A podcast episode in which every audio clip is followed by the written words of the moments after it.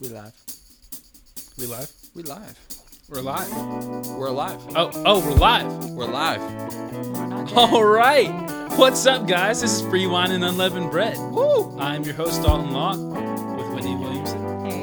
and David Overstreet. What's up, guys? What is up? Today, guys, we are uh, going to be switching it up, and Whitney's going to lead the show. Whitney, Disclaimer. First off, I really, yeah, David has become one of our really favorite people. He's made a soundbite of my laugh. There's no return policy there. So anytime you guys hear that laugh, that's not. It is me, but it's not really me. All right, guys. So we're gonna do our favorite thing, and we're gonna start off with our Facebook memories. Facebook memories.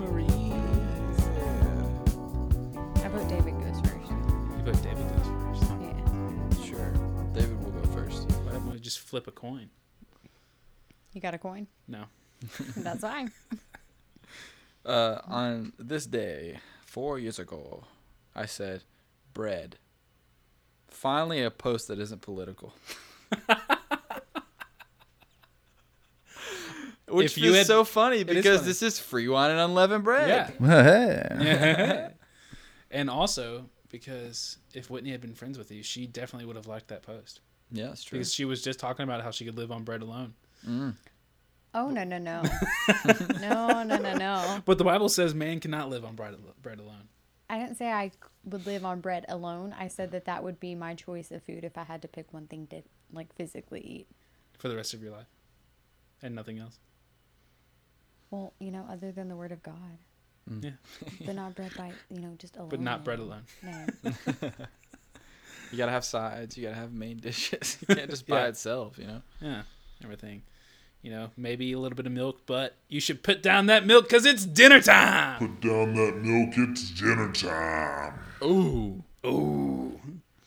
I don't really have much to share uh, uh, from my Facebook memories, but I do have a meme again.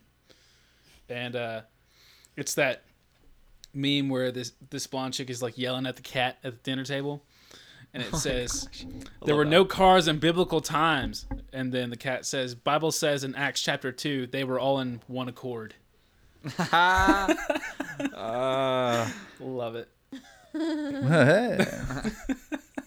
Whitney, what you got for us? I have a few. Always. Yeah.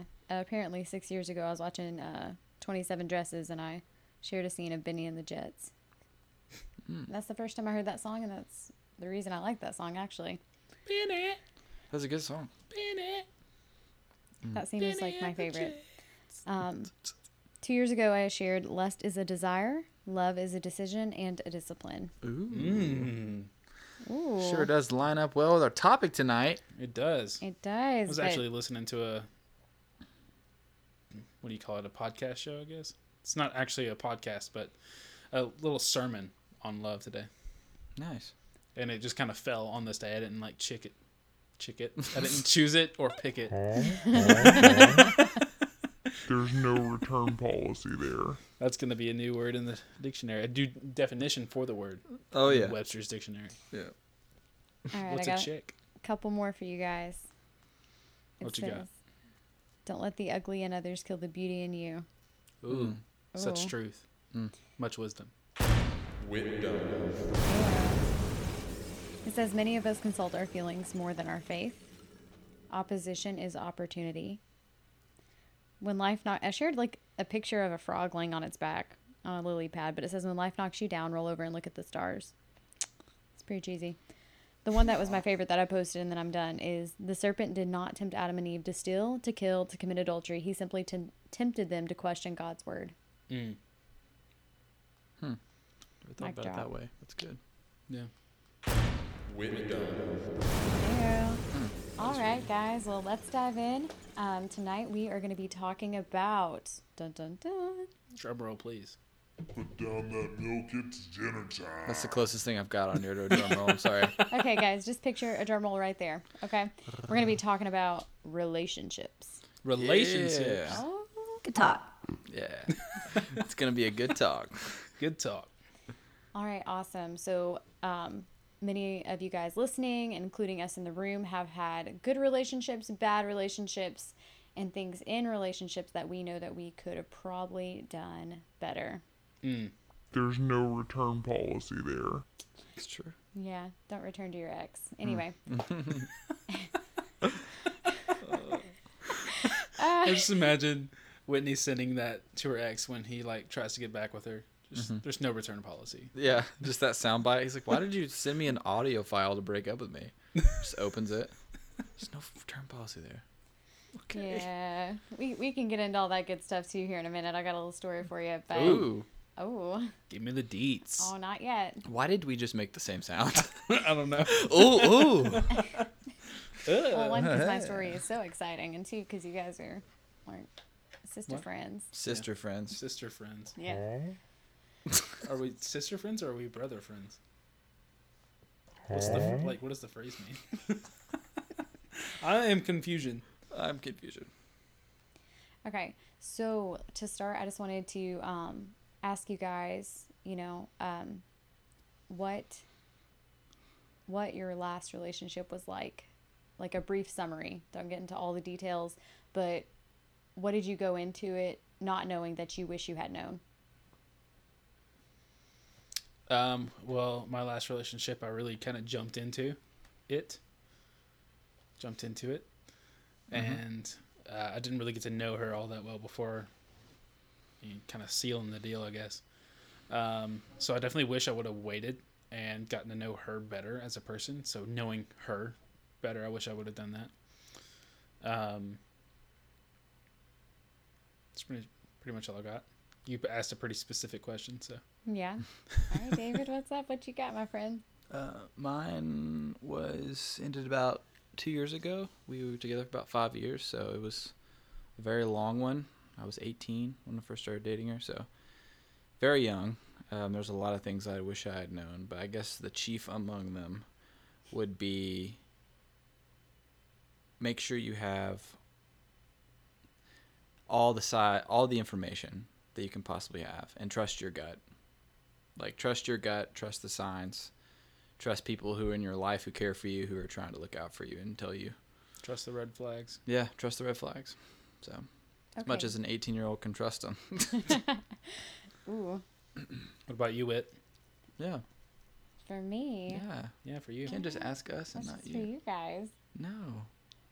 Okay. Um, I relate to, to both of you guys, and honestly, I think that is what happens with a lot of people, and I notice it like in our parents' generation, in our generation, a lot of relationships that don't end up being what they need to be is because um, both people are not genuinely honest at the forefront about the direction they're heading or where they're currently at. And like you guys said, you don't always necessarily have all the info. I think we get caught up in this excitement kind of thing and just to see if the opportunity is there. I feel like a lot of times we go ahead and jump into it because we're like, oh, this opportunity's here right now. If I don't take it, what if I miss out? Um, and so I'm kind of rowing the other side of that boat with you guys. Um, my last official official relationship where there was actually, you know, we were like, hey, we want to pursue this and had a title on it was wow. Uh what, two years ago? When did we go on that beach trip, guys? I'd say I'm not sure why you're looking at me. Um, it, no, that's about a year and a half ago. yeah, a year and a half. Okay, a year and a half ago. That's still good though. Some of the cautionary tape that I had put up was I would, I think this has happened two different times since that official relationship has ended, or like had ended. Um, is I'll basically be dating somebody in the process of quote unquote trying to get to know them. But if they ask to put a title on it, I have found that I'm like, oh, I don't know if I'm ready yet. But at the same time, I'm giving them my time, um, like light affection. You know what I mean? Like nothing serious or whatever. But just putting the title on it for some reason really pushes me back. Um, because at that point, I'm like, okay, if we're in a relationship, I want that to be aiming towards something. Yeah. So basically, I'm just kind of on the other side of the boat as you guys. Like, I, I really want to get to know a person better, and I'm trying to, I guess, figure out the best way to do that and to have more information and not just jump into something that I'm not sure of. Yeah. So, um, can I ask you something? Absolutely. So, when you first started your your relationship with God, not started, but when you first started a real relationship with God, was it scary? With God, I wouldn't say the only part that was really scary is I I was scared to disappoint him, but I didn't think that he would be mad at me. I was just scared to to still not make right decisions. Yeah. Like I wasn't really confident in how to do that. I knew that I believed in him, I knew I loved him, and I was excited about my relationship with him, and I knew that he would change me and teach me and mold me and grow me. However, I was still scared to make mistakes Yeah.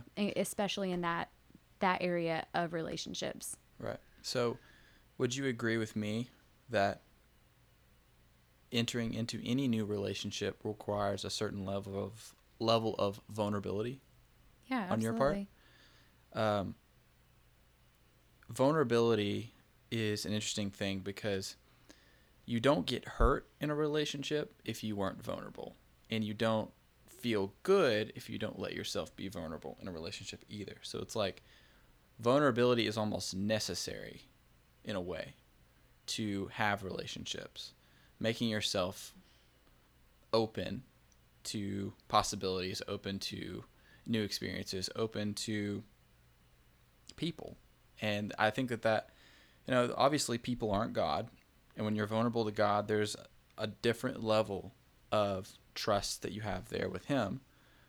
Um, but how can we translate that over to relationships and marriages and friendships?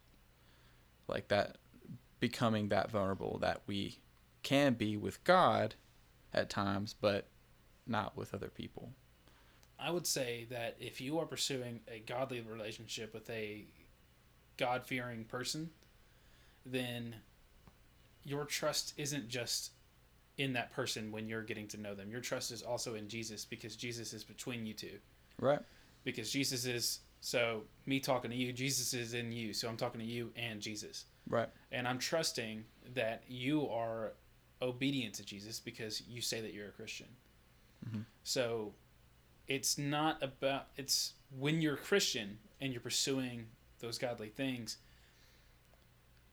it's almost, it's almost like you're still trusting God rather than you're trusting that person. Yeah. And that's you- the point I was trying to make. Okay. Yeah, um, because you can't really have one without the other. Yeah. Honestly, they go hand in hand. They're correlated. So, I don't know. Um, do you ever think about that? About that whole concept of becoming vulnerable sometimes? With, I guess we're talking about romantics, but here, but even like with friendships, we'll, we can start there. Just like, in order to get to really know somebody, you have to, you have to let them in. You have to give them a chance. I feel like friendships are a little bit easier to navigate with that for me because it takes the um what's the word? The infatuation and just the um like super excitement kind of thing away from it. The attraction filter isn't there. Right. you know? passionate. Yeah. Passionate Yes. love. So it's easier to see someone's heart and more so the mode of their heart and how they treat their other friends whenever that filter's not there and it's not putting on this persona of either what you want to see that you imagine them to be in your head so mm-hmm. you only notice good things or the persona of who they act like they are if they like you they're obviously going to show their best qualities up front they're not going to they might tell you about their worst but you don't really see the result of the worst qualities up front until Oh. you walk in it for a little bit Yeah. Unless you stick around. Um here's the the dangerous part for me and why it's hard for me to answer that question because a lot of relationships that i pursued were not within the church Mhm. which honestly makes absolutely no sense. But when i first started walking with god i didn't really know what unequally yoked was and what that meant. I just really had a heart for people and i love people and i'm like man they can come to god. And it's not that i like really really wanted to change them but i just i i believe that god could but here's the thing he wasn't going to do that just to benefit me. It would be, you know, for his glory and to have a relationship with him himself. So it was really hard for me to trust someone um, and be vulnerable with them, knowing that they don't have that relationship with Jesus. Knowing that if we have an issue, that they're not going to go to prayer about it. Or say we have a family one day, they're not going to stand in, in the gap in prayer for us. So it was harder for me to have that trust or have that vulnerability. Yeah, and see, my view. I think this is kind of where we differ. I, I think that you don't have to be in the same exact walk with the person that you're with. I think it's strongly recommended, but I don't think that that's necessarily everything. Um, because you don't know what they've been exposed to. You don't know where they've been. Um, you also are kind of assuming also that we're done growing, like you're done growing, but none of us are. And I think the thing you really should assess is do they have a willingness, a strong enough willingness to continue to grow and change wherever they're at.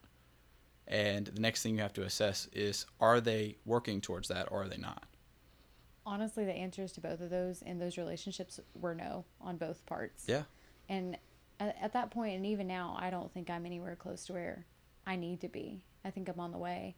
Um, um, so I was having a conversation with um, one of my friends earlier this week about relationships and things of that nature.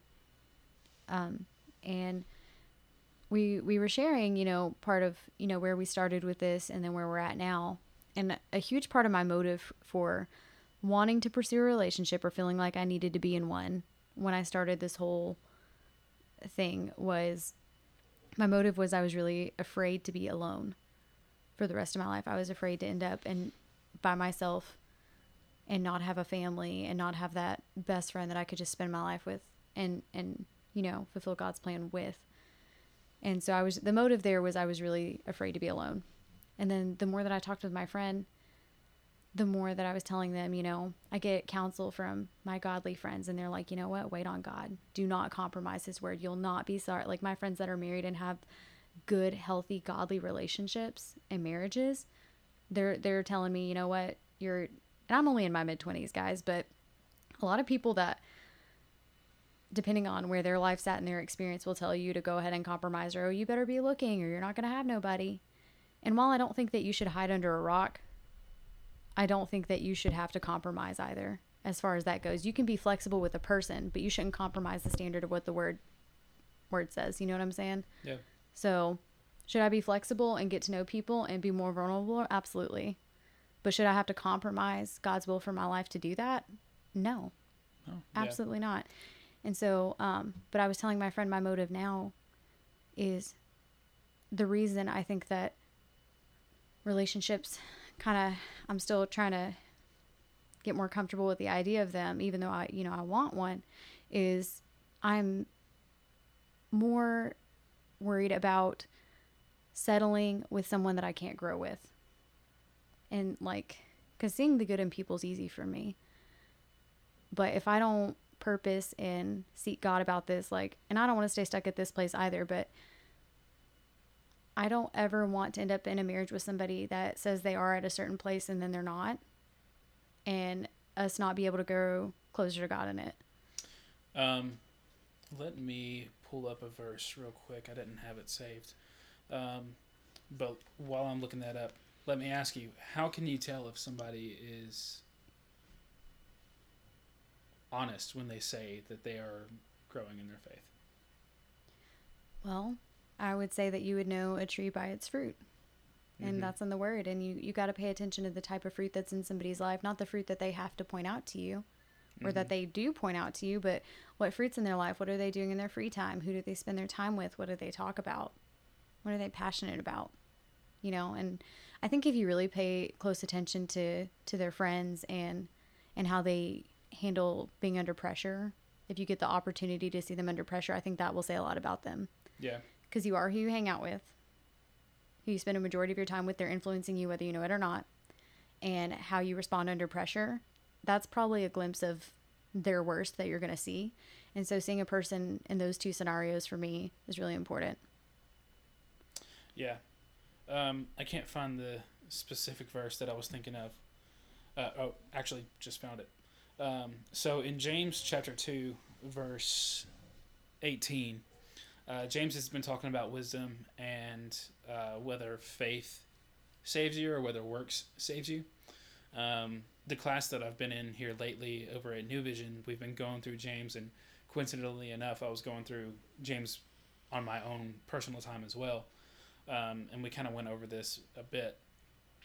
Um, but uh, anyway, the verse says, "But someone will say, You have faith, and I have works. Show me your faith apart from your works, and I will show you my faith by my works. You believe that God is one, you do well. Even the demons believe and shudder." Um, so, exactly what you said, by the fruit that the tree bears. Um, anybody can say that they believe in Jesus. Anybody can say that they have faith. Uh, James says, even the demons believe. Um, the but if you want to know if somebody is true in their faith, if they are honest about wanting to get closer to God, wanting to grow and uh, sanctify them and be sanctified, then you look at the fruit of their works. You you see you see their faith by the works they do in their life, because somebody who is trying to pursue God, pursuing righteousness, seeking first the kingdom, they aren't just going to sit idly by and let you know just life kind of happen. They're going to be pursuing god. They're going to be bettering themselves growing. And you don't want to marry somebody until you've seen that kind of growth until you've seen that fruit um, that fruit grow. So my advice to you would be don't be scared of marrying somebody and ending up with somebody that is not trying to grow.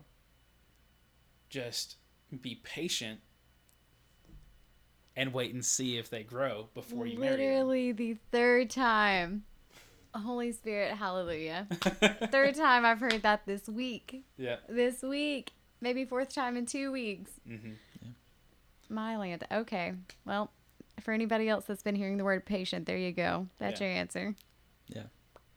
Being patient is important. Um, but the another important thing to, to kind of note is is if you seem as though there's a difference between having standards for yourself and being serious about those standards and appearing as untrusting or scared. And I think a lot of people I know I have picked up on that with girls that I've dated Elaborate. just like showing up for a date and then just automatically knowing like this, this girl isn't even giving me a chance.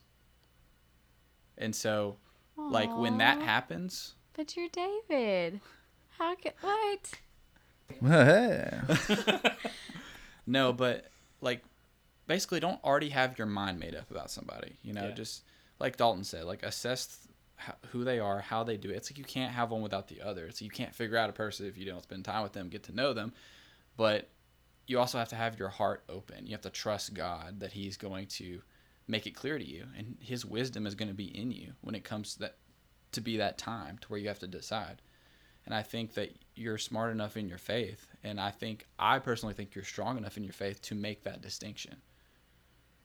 Because there are a lot of people that aren't, but they're I don't know. I just like you can just tell in somebody if they have good discretion in, in their decision making when it comes to that or not.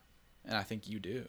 And I think that you're really putting a lot of anxiety on it on yourself when you're when you're talking about it because I know that you're it's a big thing and it's it's something that's going to be part of your life for a long time a marriage you know but um it's so important that you you understand that that God's wisdom if you pray for it, is going to be so pivotal in this decision. And you just have to trust him and be patient again like Dalton said. Fifth time. yeah. But just just trust like I said trust your gut. Trust what your gut says. And if if there's red flags be serious about those red flags you know like it's very hard in relationships to weigh emotions versus logic. And a lot of that passionate love at the beginning really kind of overshadows that. And that's why that fades away and then what's left? You know what's left? The the things that you were worried about. And that's something i had to learn is when all of that fades away what's left?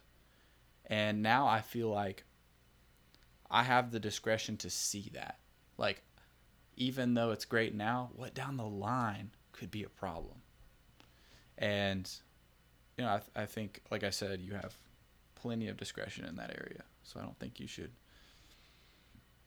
I don't think that goes to say that there should you shouldn't see any problems though, because we're all human.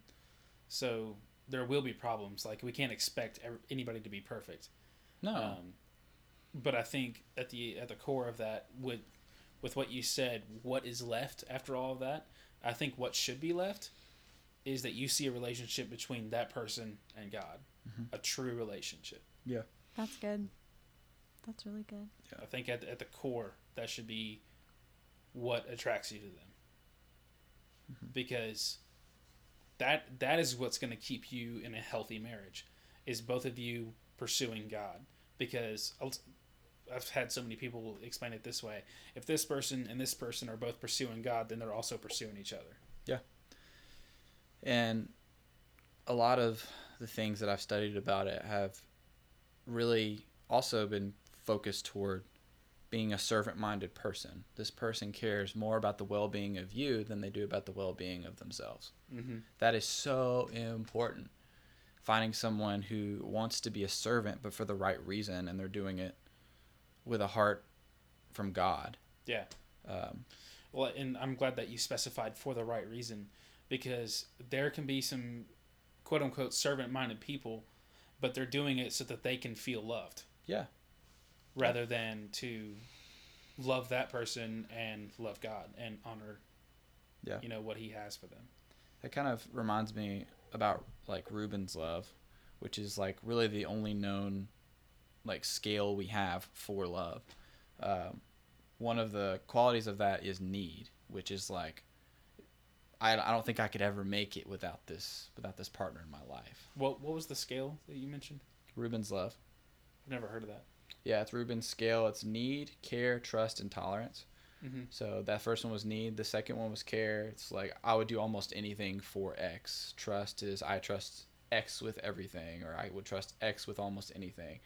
And then tolerance is like I would forgive X for pretty much anything. Anything. Yeah. So, yeah, you you definitely want a servant minded person, but you want to make sure that their motives are pure, and that they're and that goes back to kind of our insecurity episode about their their growth personally. So, yeah, Got any more questions for us? Yeah, absolutely. I got questions for days. Um, oh my.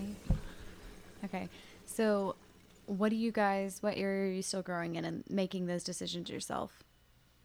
I shared a little bit about mine. What would you guys say that yours is? Uh, for me, I would say discernment. Um, I thought that I had gotten better about this, but at the like first notion of having a Christ-centered relationship, I just jumped into it um, without getting to know the person, without waiting to see if there were any red flags or um, if they were honest in their faith or all this stuff. I just kind of jumped into it because I was like, oh, they said something I like to hear, so let's just go for it. Um, so patience, patience for me as well, uh, but also discernment, uh, discerning uh, whether discerning my own actions, whether I am honoring God and how I'm acting, because I don't think I honored God by jumping into that relationship. I think I was being a bad steward of my time and of that person's time. Because ultimately, I feel like I may have hindered their growth just a little bit by jumping into it because I didn't wait to see where they were with God. And I feel like that information was vital, and I kind of dropped the ball there. So I would say patience and then also discernment for my own actions. Yeah. Okay. For me, I would say um, looking in the right places. I, I I think for a long time I haven't really been looking in the right places, and that comes back to my spiritual growth, and then like just being the man that I'm supposed to be first, and then putting that second. You know, and I think that for me, it's easy to put the whole relationship thing as far as like what society pushes you to do. You should be married by this, have kids by this. It's easy for me to push that away. And I need to work on just growing in myself and my faith. And I think that once that happens, that I need to put my trust in God for the woman to have her heart open to me at that point. And I guess just personal growth for me and looking in the right places, getting involved in community and church, and just being very intentional about that. Um, that's something that I really am trying to to work on and get better at. Do you think you have pretty good discernment? I do. Do you think you follow it well? Yes. Okay. What's up, guys? Those are some really good answers. What about you? I shared mine. Yeah, you did. You're right. Yeah. okay, so do you guys feel like there's a specific time frame? Kind of. Like I know that it can differ depending on the person. But do you think there's a, a just a kind of like a specific time frame that you go by to help you that might benefit some of our listeners as far as like whenever you do decide to pursue a relationship and you're in that talking period and you're excited do you guys exercise patience do you leave a certain you know well i am excited i could go ahead and put a title on it now but actually i think for the benefit of this like i'm gonna wait what do you guys have like a set time frame or what do you guys kind of wait to see before you're ready to be like hey i'm gonna be in this Um, I don't think I've ever really set a specific amount of time. Um, granted, I haven't had much experience just waiting. Uh, there was one girl that I was talking to uh, a few months back. Um, I was just waiting to see kind of, you know, I was I was I was being good with my discernment and my patience in talking to her, um, and I was just waiting to see if I would see fruit in her life. So that's what I was waiting for. I was waiting to see if there was fruit. Um, but I mean, I think within at least a month or two, you don't see fruit, then you should just go ahead and cut it off, like you say. If it's not bear, fr- it's, if it's uh, if it's not bearing fruit, cut it off. Cut it off. i don't think you'll ever forget that No, I never will. Um, I, yeah, I mean, I don't think there is a specific time for anybody, but if you are talking to somebody in that way, and you don't see fruit within a reasonable amount of time, then I would say just move on. okay david what about you I think that the time frame really depends on that person. It depends on how much they show me and how long it takes to show me.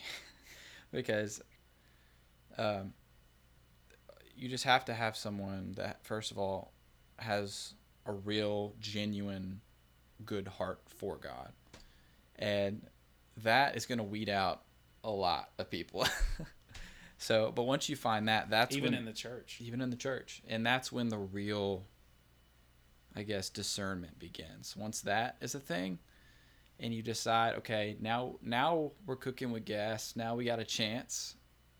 And then that's when you look for the things like the servant minded the personality um, just like do you do you mesh well together? Do you have common values that thing that's huge for me like being funny like that's just all that comes secondary. Um, and that's what guys i didn't even say anything. He could just like read my face and that was the best poker face i got. What poker face? Exactly. Um and i was trying really hard to keep my composure but what if they're more funny than you? What if they're more funny what are you me gonna do? The yeah. more funnier they are the better if they're funnier than me that that's like even better david the more really funnier they are. see that yeah i'm from woodbury if any of you guys don't know where that's at don't go look it up um There's nothing there. including grammar no i'm kidding i had a good english teacher i just was like mm, i'm overwriting papers Yeah. sorry to our english teacher It wasn't even you. It was David that said it. There's no return policy there. Yeah, no, David really prides himself in um being the comedian or being the funny friend and I'm like I might put him a couple notches down if he ends up with somebody funnier than him. But no, um, if I can bring up a conviction that I've had lately, um, just listening to David talk about you know all the stuff that you want to look for after finally finally finding somebody that has that true honest like heart for God. It just it sounds like so much work to me. And- like, I quit.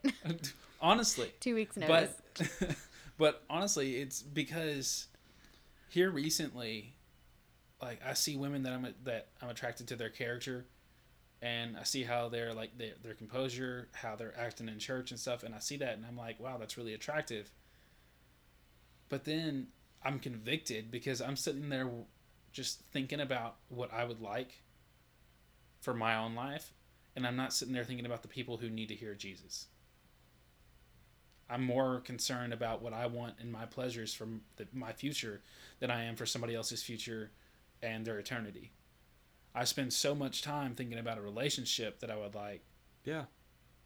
rather than, Mhm. you know, pers- seeking first the kingdom of God. And that's sort of what I was alluding to earlier. That person, think about it. If you're that girl and you want a good Christian, godly man, they're going to be hungry for that. And so, if you guys are both going towards the same goal, which is a relationship with God, I think that in the end, it's gonna it's gonna work itself out. The guys are gonna find each other. It's not like you're gonna have to like you sh- you should be working on yourself. You should be working on your own relationship with God and not really fantasizing about like maybe they could make it better. Maybe like Mhm. what what could my life be like with them?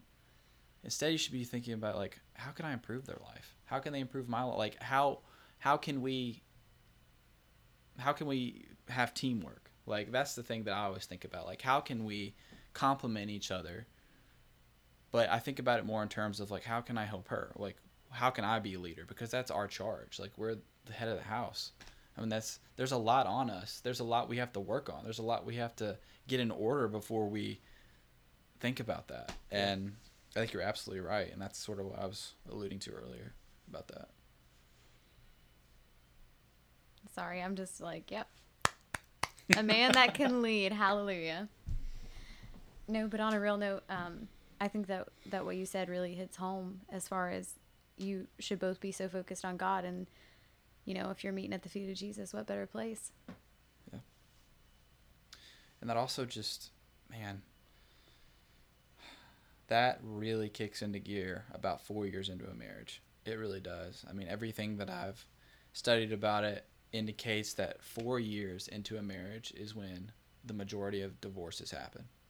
Four years into a marriage. And two years into a marriage, couples admit that they're not as physically attracted to their significant other as they were when they were newlyweds. Two years. And what happens there? Like, I- know the the physical stuff is gonna fade, but it just shows you that once marriage comes into play, there's it, there's so much damage control that has to be done, and it's like where are your hearts at? Because you're gonna be doing that damage control. You're gonna be weathering storms together, and people think that once you're married, you're on cloud nine forever. Just went no. Here's it. You're on cloud nine, and you come down a little bit, then you come down a little bit, and then you gotta hover. That's Right. where you hear the married people laugh. Right. As soon as you said, "Oh, newlyweds think they're going to be on cloud nine forever," or Yeah. people that are unmarried, and that's where all the married people are like, "Hi, jokes on y'all." Well, and, and and just adding all the extra stress into it, like the finances and the children. It's do you have companionate love with somebody? Is the person that's sitting next to you is that your best friend? Is that someone that you're going to look at and tell the truth all the time? Even when it's hard? I mean, this is someone that you're going to have to tell bad news to, good news to. This is someone that you're going to have fights with like but again it all comes back to what is that common goal? Because if you have that common goal, it doesn't matter what the the fight is, you can come back to that. Yeah. Um, and it's just like I've been in tons of relationships where I just wonder. I'm like, man, what would that argument would have been like if we would have prayed after it was over? Or before it started. or before it started. No, I did plenty of I did plenty of praying before it started. Well, praying together before it started, I think is what you were Right, saying, right. but- But I mean, how would you know it would start if you didn't? Like, Well, like, okay, so if anybody has ever read uh, the Peacemaker series by uh, Ken Ken Beneke, um, like when you feel yourself starting that argument, like when your when your blood pressure is rising, it's when it's already started at that point. yes, it's already started, but you stop yourself. You you hold yourself accountable to what you feel yourself doing. You step away, you calm down, you pray, then you come back, you pray together, and then you talk it out. You don't sit there and fight. Right, and that's another thing is people have different styles of um, how they resolve issues. There are some people who are the give me my space people, and there are the some people there are some people who are shower me people. And what I learned is there is a middle ground, and I am one of those give me space people, unfortunately. And there's a wrong way to go about that. Um, I took way too much time away from my significant other and found that that didn't cool me down. It just made me more heated because I Because you had would just dwell on what was I just on. dwell on it. Yeah. So instead, taking a short time away and then coming back, and the first thing you do, first thing you do when you see that person is you assure them that you care for them. Amen. You it doesn't matter how mad you are at them. You want to tell them, I love you, I care for you. But here are my concerns. We're Because not in I fellowship right I now. came back to Uh, well way too on, many arguments. Hang, on, hang on. So I, I've been hearing this a lot lately from different people. Anything that comes before a but is instantly canceled by the time you say but.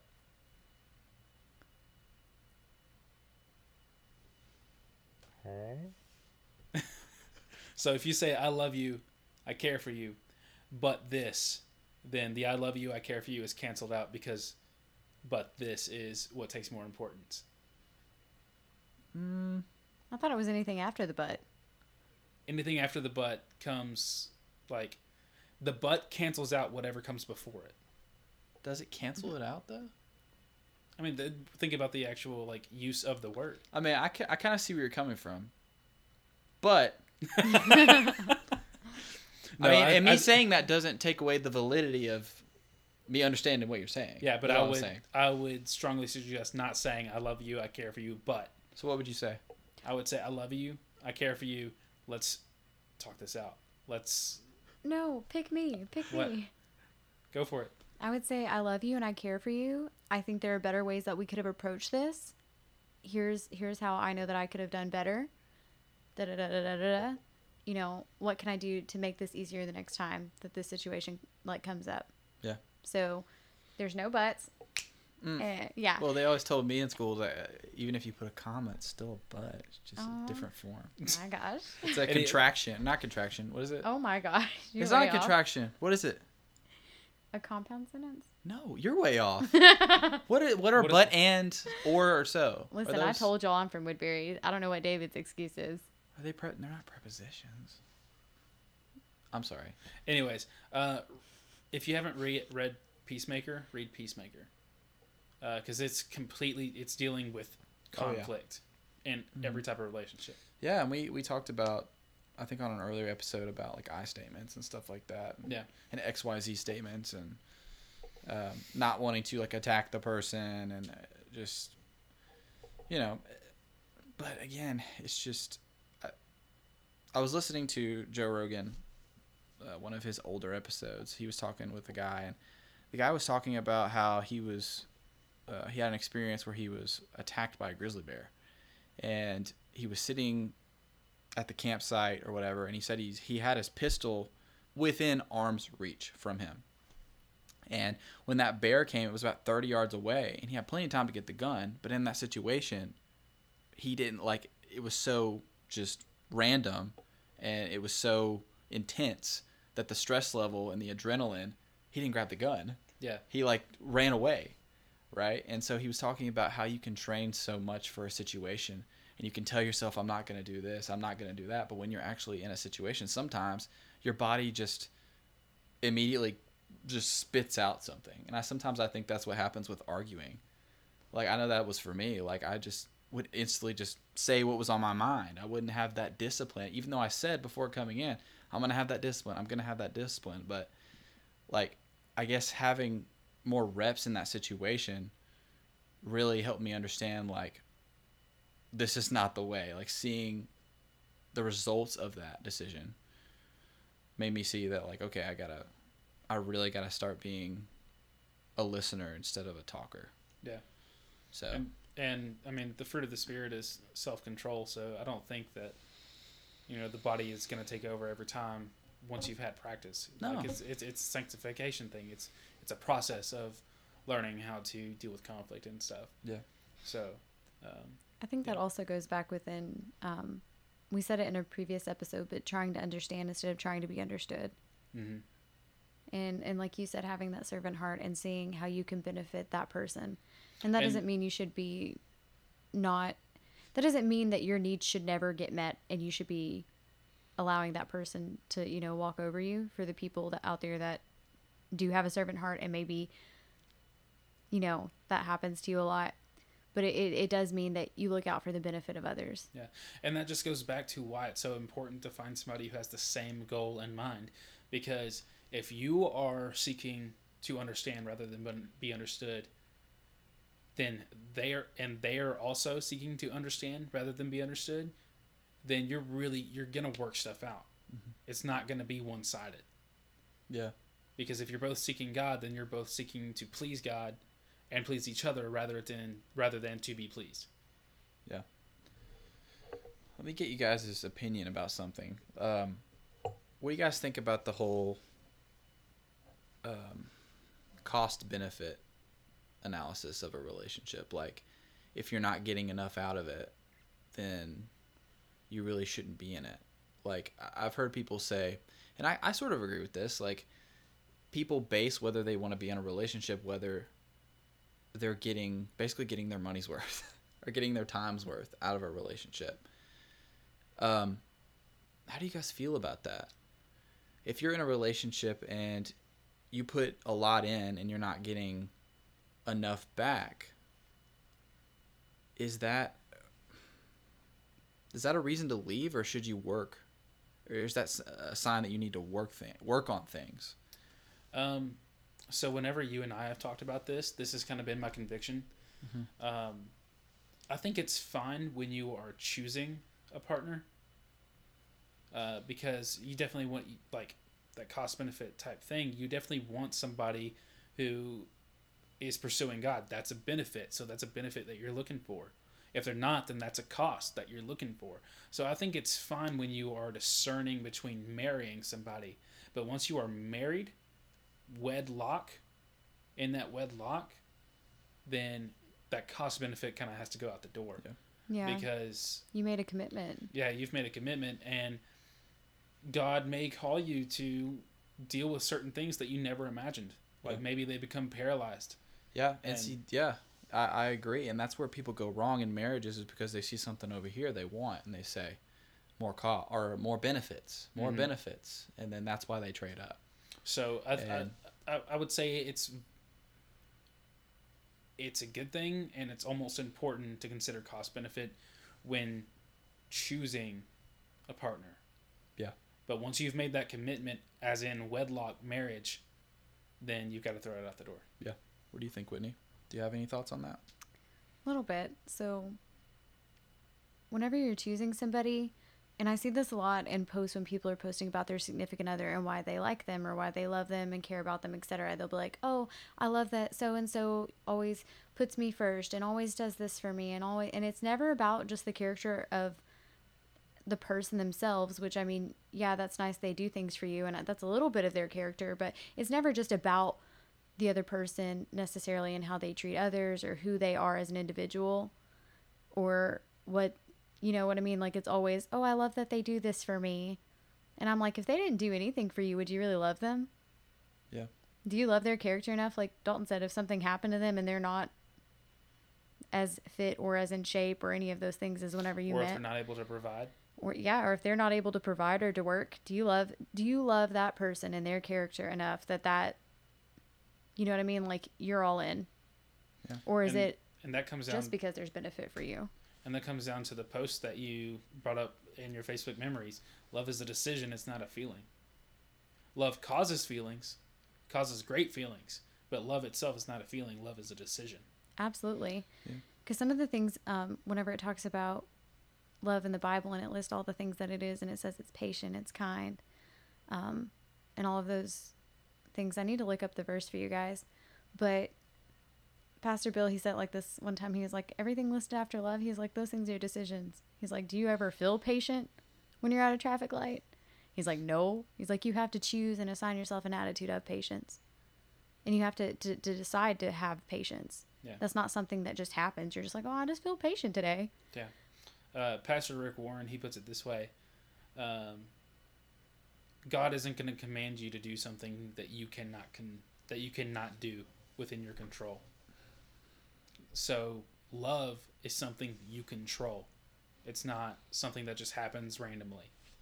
Um, it's not it's not that feeling that just comes randomly involuntarily. It's something you you can do as a choice. God isn't going to command you to do something that you can't do, and He commands us to love. Yeah. Yeah. Um, So to answer your question, yeah, I think it, like I'm kind of on the same page um, as Dalton with that. I think that when you're dating and you're trying to discern, I think that it's important to go ahead and weigh those things now and to be really honest with yourself. Yeah. If if it's not bringing enough to the table for you, if you even for a little bit feel like you're gonna want to cut and run, don't feel bad that you feel that way, but go ahead and make a decision and maybe let that relationship go. Yeah. But there are some people that you'll find that you care so much about, even if they didn't do anything for you, you could lay your life down for them and be fine with that. Yeah. And I I also see it this way. Like, you know, you hear that that phrase uh, that saying all the time, the man the man should always like pay for meals. But this is the kind of heart that I want. I want to go into a restaurant. I want to get the check. I- I'm on a I'm on a date, not just there by myself. I want to go to a restaurant and just order a ton of food. People are like, "Where are you going with this?" David's confused why the server brings him the check. He's the only one at the table. yeah. so you go on a date. Yeah. So I'm on a date. The check comes, and I want the girl to say, "Do you want me to contribute?" And that to me, whenever someone does that, that tells me you were raised right. Like you were raised in a way that you have such a servant heart. And I want it to always be a competition. You know, like I want to do stuff for her, she wants to do stuff for me. And like having that heart and that kind of a relationship because I've I've had some like that and it's it's not you're always expecting something. It's it's it's always like what can I do for you? What can I do for you? And just that that's the heart that Jesus has. You're trying to outdo I mean- one another in love. Right. And that's that's the heart that Jesus has and that's why like it's so attractive. Because that's the heart that we're all called to have and you can see why it's so attractive because it's just I don't know. It's the standard. It's what should be. So uh, something that just came to my mind um, was Proverbs thirty one ten. Uh, that's the Proverbs thirty one ten woman. Hey, Uh, what's so up, my ladies? She's got all these great characters and stuff. Do you think, David, that we are that we should seek to find somebody that already has these characters, or try and build them up to to grow into those characteristics? Already has what characters? You said characters. Yeah, I you mean know. characteristics? Or- yeah, characteristics. I'm talking about the ones that I described. Uh, well, I think that you, what you described kind of goes into this Proverbs thirty one ten woman. I think this this woman definitely would have offered, like in today's times. Yeah. For the check.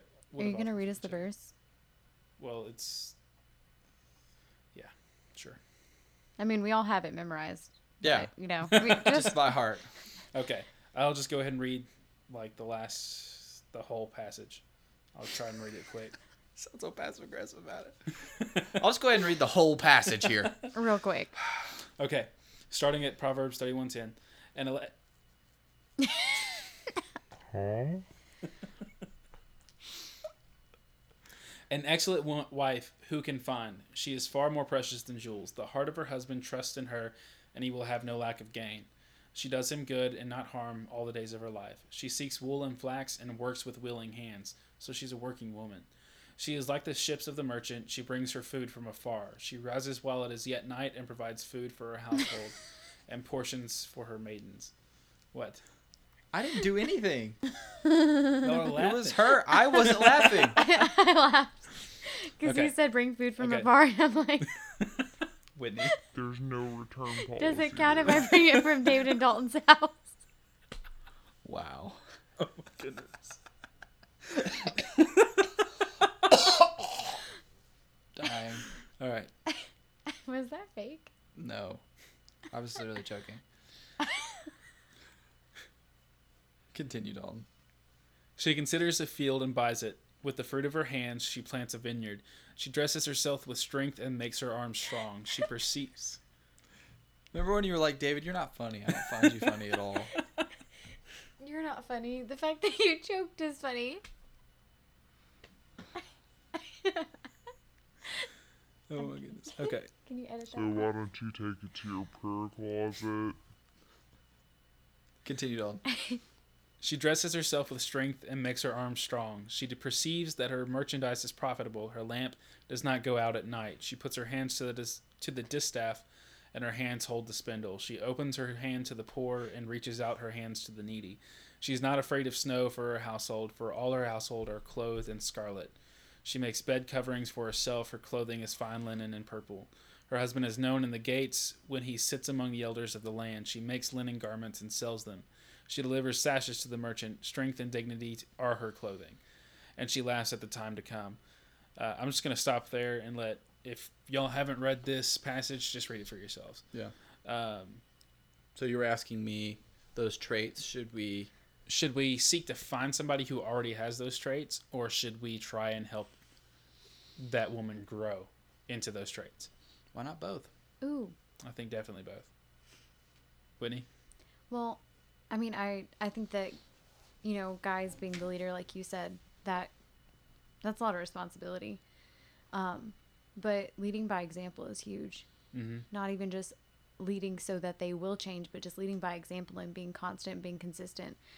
Because the more that you plant, the more that the more that you sow and water, it's not you that causes the growth; it's God. Yep. And so the more that you're walking the way that you're supposed to, the more that you're reading and you're in prayer the way that you're supposed to, that's the more seed that's being planted. When you're encouraging toward her, that's the more watering that's being done. Um, but it's just staying faithful and, and, and not stepping outside of your position with God as leader of your house and like keeping on that cloak of humility as you lead her. That's Yeah. going to encourage her to grow, but it's, you know, it's God that brings the growth. Yeah, I think um, a lot of people, not just Christians, but mostly non-Christians, they have this view that Christian women are called to just be like these meek, just silent Yeah. people in the household, mm-hmm. and this clearly states that that is not the case. Right. If that's the case, I'm out. Yeah, they are There's- ca- they yeah. are called to be strong, and I mean, the way that this woman is described in this passage, she's holding up the house. I mean, she's she's planting, she's like working her own fields. You know, she's selling um, the own the clothes that she has sewn together. Um, but like, yeah, I Yeah. just think that this Christian women are called to be strong. Yeah. And it's not to be confused with a lot of what's being sold today about what women should be. Um, like, you can definitely tell, tell. Tail. Huh? you can definitely tell when a woman has herself as an idol and her look as an idol or has God. That is the one thing that I could not discern between. Dude. I, it took me forever to discern between that. Mhm. Um, but it, there's there's a certain strength and radiation of just wisdom and maturity that that comes with that is just it, i don't know to, i don't know how i ever missed it before. But you know, seeing what the society like soaks upon everybody every day about women and you know what they should look like and how they should dress and what they should post or not post it it makes me sad because you know it causes a lot of men to fall away first of all and second of all those women and their relation they're falling away so like it's just so it almost seems like it's a rarity today to find a woman like in that passage and just looking for someone who doesn't idolize themselves Yeah. is huge and part of knowing that is that servant heart Mm-hmm. Because i mean how many times are you to find a girl the, the same girl who volunteers i don't know at a church on the on the weekend? Is that really the same girl that's idolizing herself? I mean you can make an argument yes but for me 9 times out of 10 it's no. And i don't know. And you also like if you don't know about it from social media as well they're if they're doing the work of god and you don't find out about it from social media that says a lot too um, just that they don't want to broadcast that they don't want to i don't know Yeah, they I do think it I it's, think it's, a duty I think the important part there that you mentioned is that they they're not broadcasting it. yeah That you're learning about it like from the church and just from seeing how they interact with people and how people kind of hold them up. Yeah. Um, it's it's more of a it's a calling and it's a responsibility and it's less of a oh it makes me feel good Yeah. um Yeah. or it's it's less of this is what I've just been told to do.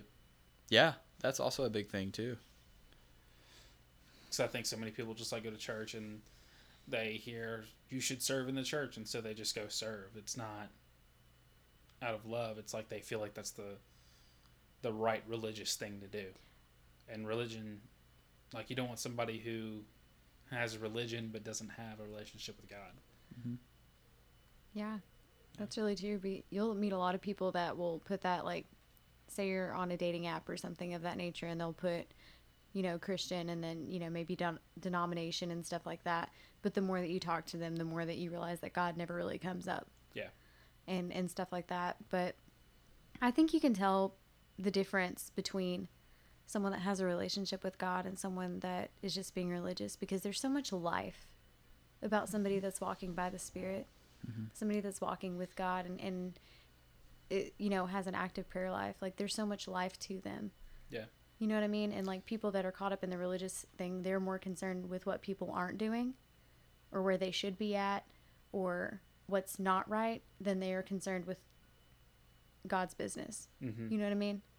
Like someone that's close with God's not going to look at somebody and be like, "Oh, well, you're not doing this. You're not really that, you know, great of whatever."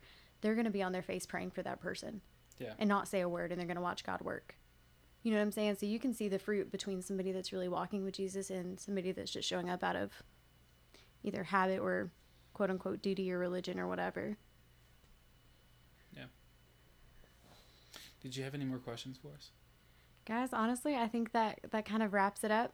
Yeah. Um yeah, I'm going to share one more thing and then we're just going to close out. Well, I think that if you don't mind, I think we should all kind of well, well I'll phrase it this way like what if we had to consolidate it down? Like what are what is some advice for our listeners who are in that stage where you're talking about, the talking stage?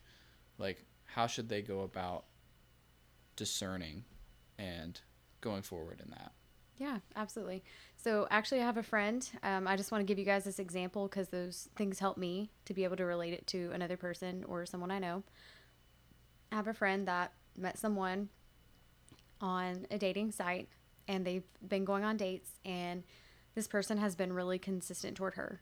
And they are very kind and a gentleman and go to church and have even visited church with her. She isn't super sure. And her and I were talking about the other day, and I said, that's okay. I was like, as long as you're not doing romantic things like holding hands, kissing, etc., and you both know that you're just taking this opportunity to get to know one another, you can think they're cute, but you're not saying you're ready for a romantic relationship with them in this process of getting to know them. So I think and I've done this, you stress yourself out because you already assume that it has to be that, and it doesn't. Um, just kind of get to know the person, spend time with them, hang out with them, be their friend. And if something else more comes from it, then awesome. And if not, then it doesn't. But number one, don't talk yourself into a relationship just because it sounds good and you think that might be the only opportunity there is for you and that a better one won't come along. You know, it says, let patience have its perfect work. So if it's really for you, you can be patient and it'll still be there for you. You know what I'm saying? Like, if it quote unquote is a missed opportunity, then it probably wasn't really for you. And you're not really missing much at all. Like, I'm not saying make the person wait like 10 years. You know what I'm saying? But there can be a definitive period of time that you're like, you know what? I just want to take this opportunity and just exercise some patience and get to know somebody. Yeah. So, um, and I think that's an area that all of us in this room and probably a lot of you guys have maybe not tried when pursuing a relationship with somebody or you're in that talking period is practicing patience before you just kind of jump into it or add romantic stuff. Maybe you haven't added the title, but maybe you're kissing the person or holding hands and acting like you're in a relationship, but you're really not sure that you want to be in a relationship with that person and it's kind of leading them on. Mhm. But since you said you don't know, you think that you therefore deem the responsibility and it's really not you you know you were honest you're like oh well i said i didn't know but you're giving them all of the benefits that a relationship should have Yeah. that's not okay either so what about you guys I um, I think you kind of hit the nail on the head with David's question, and I don't really feel like I have much to add to that. Um, but I do have something to say to the people that want to be talking to somebody, that want to be finding somebody that they can pursue a relationship with. Um, David and I, and Whitney as well, we've all said this probably a hundred times on this podcast. Um, seek first the kingdom don't seek a relationship. Like seek to grow in God rather than seeking to find somebody to love. Um, but I'm going to reiterate it one more time from God's word.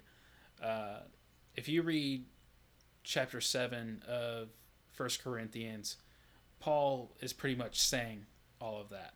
Um, he's what he's saying. He's not just talking about relationships, but he's he's talking about in everything with life. When you are called, to God, when you're called to be a Christian, if you're if you're already already married, that's great. Stay married. But if you're not married, stay single. Is what he's saying. He's saying it's not a sin to go and get married, but he's saying it's better to stay single. Um, uh, verse 27 Are you bound to a wife? Do not seek to be free. Are you free from a wife? Do not seek a wife. And that goes hand in hand with women for husbands too. Um, but if you do marry, you have not sinned, and if a betrothed woman marries, she has not sinned.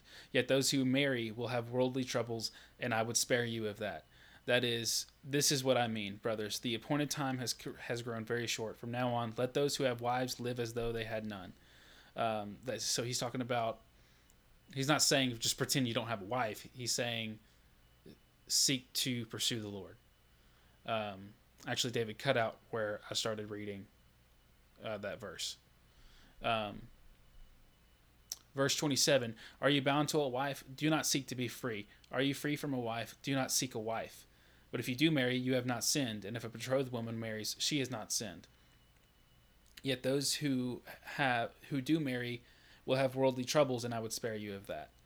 Um, when you are in a relationship with somebody or you're married with somebody, you're worried about what makes them happy, what pleases them. You're worried about their growth with God and that takes away from your own growth. It, now, it can definitely help you grow in some areas, but it takes away from your overall growth and your devotion to God. It divides your devotion, um, which is not a sin, but Paul just advises us not to deal with that. He advises us to stay single. Um, and honestly, that's kind of where I'm at in life right now. Is like, I'm just going to keep seeking God, pursuing Him, devoting myself to Him. And I'm not going to worry about a relationship anymore because I feel like I'm wasting my time and I'm wasting God's time. And I'm not being a good steward. I'm going to keep on growing. I'm going to keep pursuing God. And if God has that for me, that's great.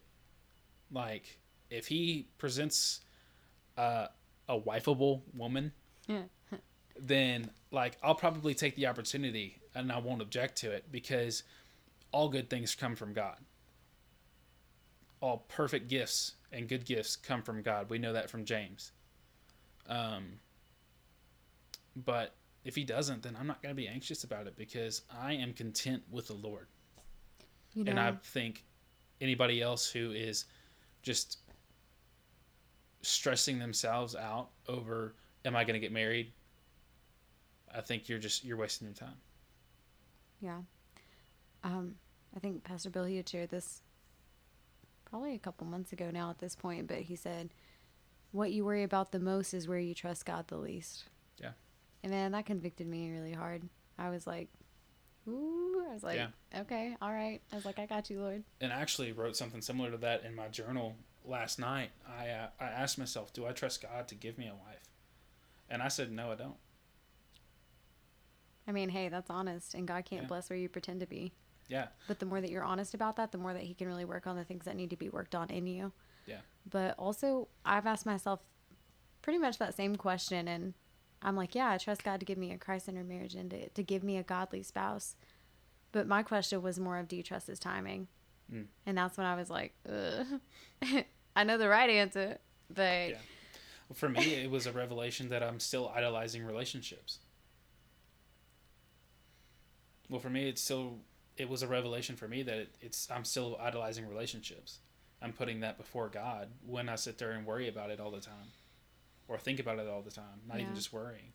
Something that's helped me too is if I um, see somebody that potentially I'm like, oh, like, I wonder, you know, if this could be anything. Instead of starting to think that way, I've been like, you know what, Lord, I just, I thank you for them and I thank you that you're meeting them where they're at. I thank you that they have ears to hear and eyes to see and a heart that understands. And whatever needs they have, I thank you that they're already met in Jesus' name. And I just thank you that you're blessing this person and you're helping them grow and they're going to prosper. And like, I start praying stuff like that for them that I would any other individual. And that takes the romanticized view off of it and, and helps me really to put his heart on it. Yeah. You know what I mean? And so then at that point, I'm not really looking at them in that way. I'm like, man, God, I just, I want to see what you're going to do in their life. Yeah. Like, I find myself be praying for people at the gym. You know what I'm saying? Like, store. I ain't, tell- all, I ain't looking everywhere. That's not what I'm saying. I was about to say, are you telling me that uh, at the gym you're looking at who is a a husbandable man? That's not. no, just cut that out, David. Huh? No, I was gonna try and provoke you a little bit, but but just changing your thinking pattern is what I'm, I'm trying to get at. Yeah. And how you view someone. And I think changing that view over to like how God sees them and praying for them really helps take that pressure off of you. yeah, absolutely, I completely agree, and I've had that same conviction. I think being just being patient, you know, and, and like we've said a jillion times, and just also, do you know how fast things can happen in your life that you don't expect? Like, think about every relation. Like what? what? Like what? Did you guys expect this podcast to happen ever? Oh no. Yeah, no. You know how fast that happened? We talked about it, and then we were on the air like what a week later. Every relation, every girl that I've ever like found, like that I've gotten a relationship with, it's like, wow, that happened fast. And whether it, it was the right thing or not, obviously not. But like, God is gonna, God's timing is perfect, and like, you're gonna be in awe in what at what He does when He does it and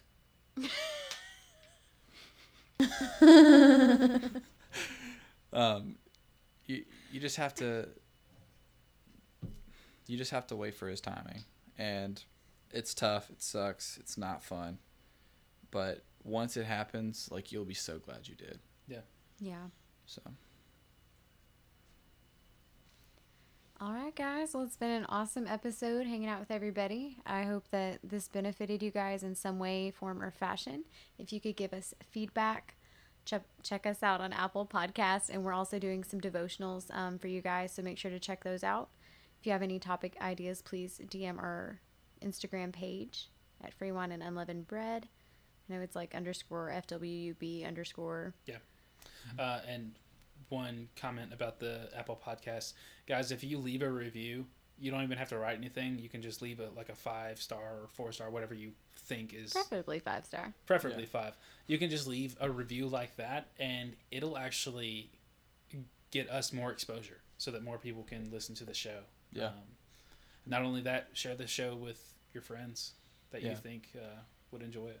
And definitely, guys, check out these po- these um podcasts.